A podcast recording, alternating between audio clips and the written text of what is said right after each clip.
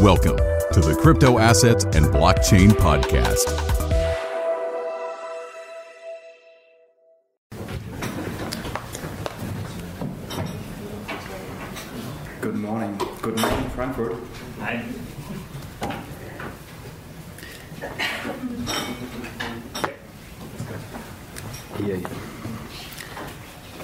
So, um, good morning again. Thank you for welcoming me here today. Um, are there any central bankers here? Next door, I think. Any students? Uh, like five or so.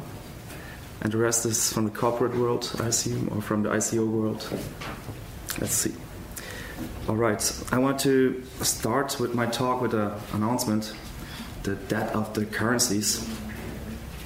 Why is this the case? I'm going to tell you a little bit later. But keep this in mind. So, mm, do we really need blockchains everywhere? Mm, should everybody get a blockchain or access to blockchain technology? We believe so. Yes. So we need we need to facilitate way more transactions than we do now on this planet. There are still plenty of billion people unbanked without access to modern tools of let's say finance, but also identity or governance. And yeah, we are working on improving this. My name is Yanislav Malahov, and I'm here from Aeternity Blockchain, which is a new blockchain for scalable smart contracts which interface with real world data. You could also say a better Ethereum. Um, so, again, what we want to solve here is the scalability. We want to facilitate as many transactions as possible for the world, whatever type of transaction this is. We also want to improve the governance. And the core question which we need to ask us here is how do we make collective decisions together on a global scale as well? And also, one core thing which we improve with Aeternity is the Oracle system and the interface with the real world data so that smart contracts can actually work on meaningful results. Um, yeah, the scalability we're going to solve with state channels mainly. State channels are a way how state of smart contracts does need does not need to be written to the blockchain every time there's a computational step.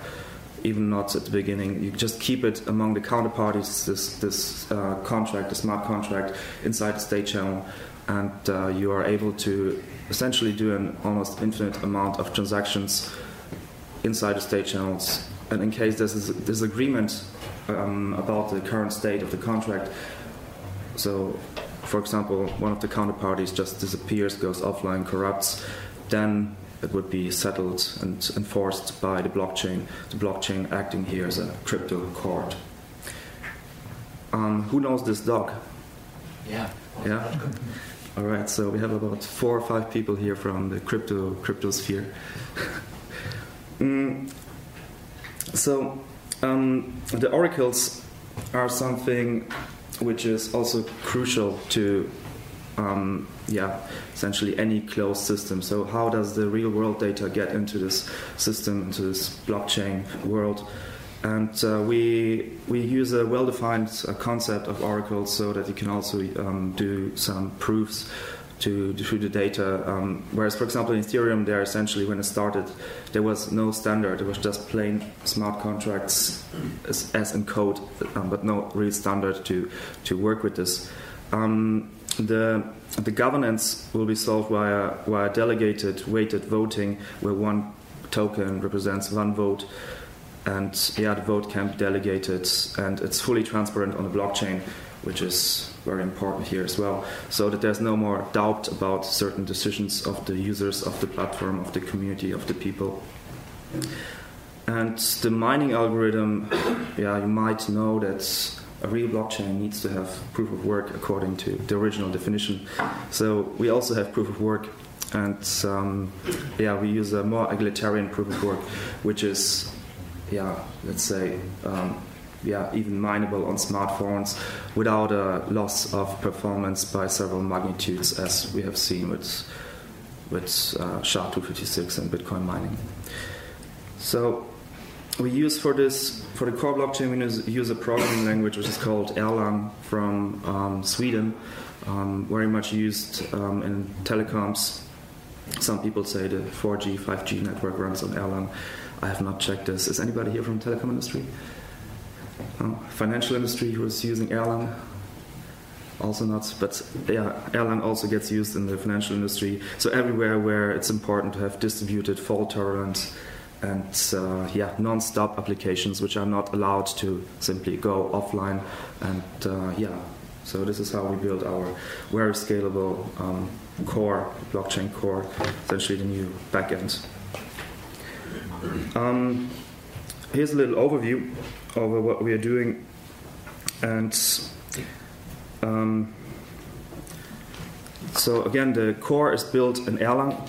We do an alternative implementation in Elixir. Elixir is a programming language which runs also on the same virtual machine as Erlang, um, so makes uh, use of the same um, features as the um, the yeah the Erlang programming language, just in a let's say in a more modern way.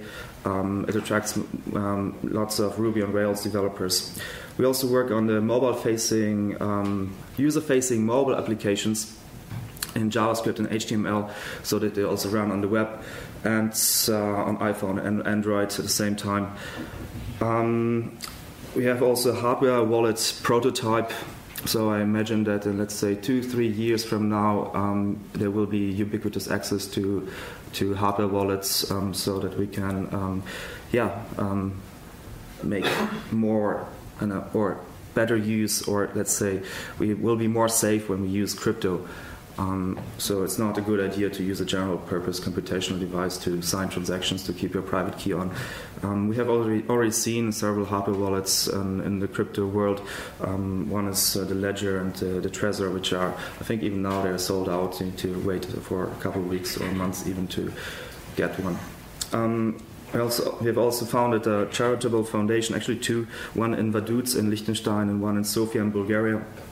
And an incubator program will be announced shortly. This is parts of our team, um, mainly the, the Erlang core developers and uh, some app developers, um, just a couple days ago in London. Um, this is Liechtenstein, where our company is based and headquartered, and, and as well as the foundation. It looks very much like Frankfurt.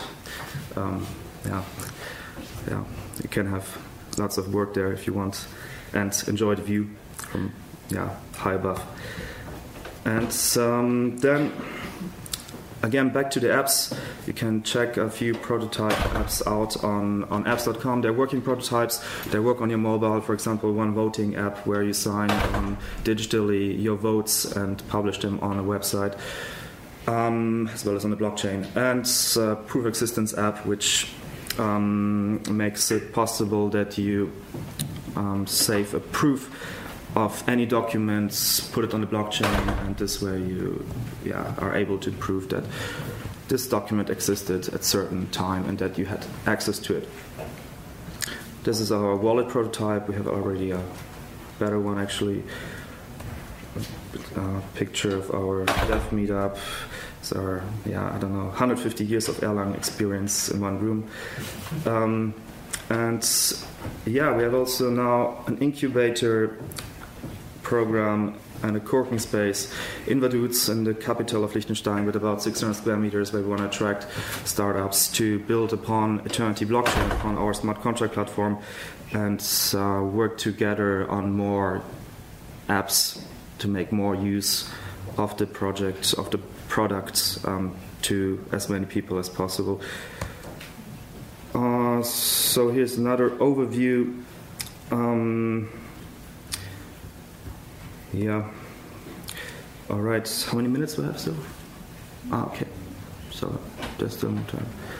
All right. So um, another overview of the project. So some of you may know we, we did a contribution campaign in in um, April and May last year, and we collected. Yeah, enough Ether and Bitcoin to um, fund uh, lots of different projects and um, yeah, now even also venue and new companies in the ecosystem of uh, aeternity. And um, the the um, company which is um, kickstarting all this. This is Aeternity Anstalt in Liechtenstein, and um, we have a Elixir blockchain, Erlang blockchain. Then the Ventures, which is a pro-profit company which works on the incubation of projects inside this um, ecosystem. I mentioned Hardware Wallets and the co-working space.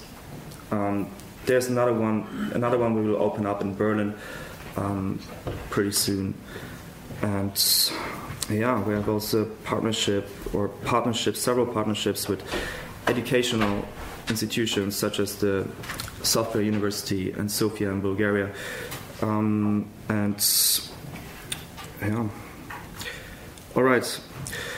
So I start my talk with with an announcement that currencies are dying.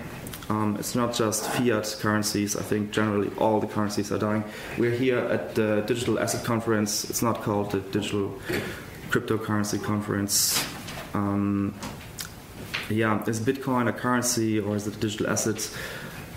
So it's a good question, but why were currencies invented originally? So lots of people say that they were invented in order to facilitate trade, in order to make it easy to exchange goods and services in a bigger population or in a bigger community where not everybody wants the same things or services.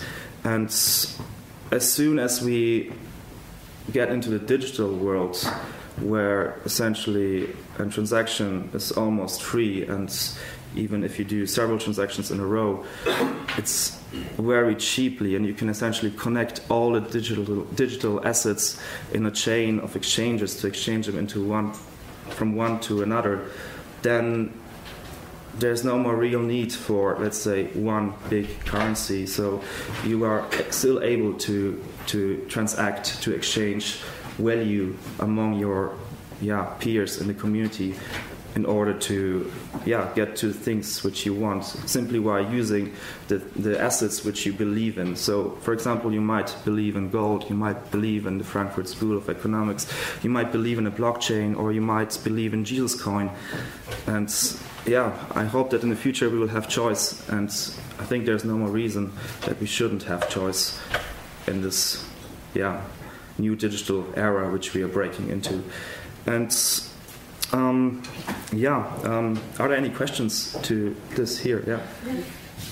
So, uh, what is the SEC uh, going to do if we start paying with digital assets, which they deem to be securities, and we make just currencies out of them? This is a very good question. Um, I'm not a lawyer. I am not American. Um, I'm European, and um, my background is uh, technology and I can't give you an exact answer to this. I've heard lots of rumors about the SEC, um, but there's also a reason why we are not in.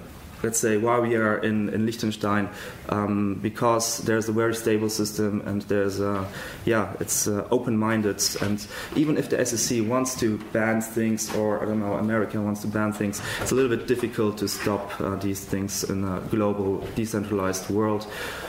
And there are countries in the world where this will be, I mean, I mean, there are already regulation. Um, there's already regulation passing or frameworks to uh, regulate digital assets. For example, in Malta or in um, what was it? Um, I think. I think Estonia, for example, and uh, Switzerland has also passed some regulation or the law about ICOs. So um, I don't think it's relevant what this SEC um, will um, want to achieve. Um, is it is it stoppable? I don't think so either. So uh, it's uh, it has uh, lots of traction. There are lots of users, lots of big community behind this. It's what people want. Um, um, there might be some attempts to stop it, um, but I don't think this will work in the long run. And yeah, um, this is um, my talk. yeah you can write me or follow me on Twitter. And um, actually, my presentation is not on the blockchain, but you can still trust me.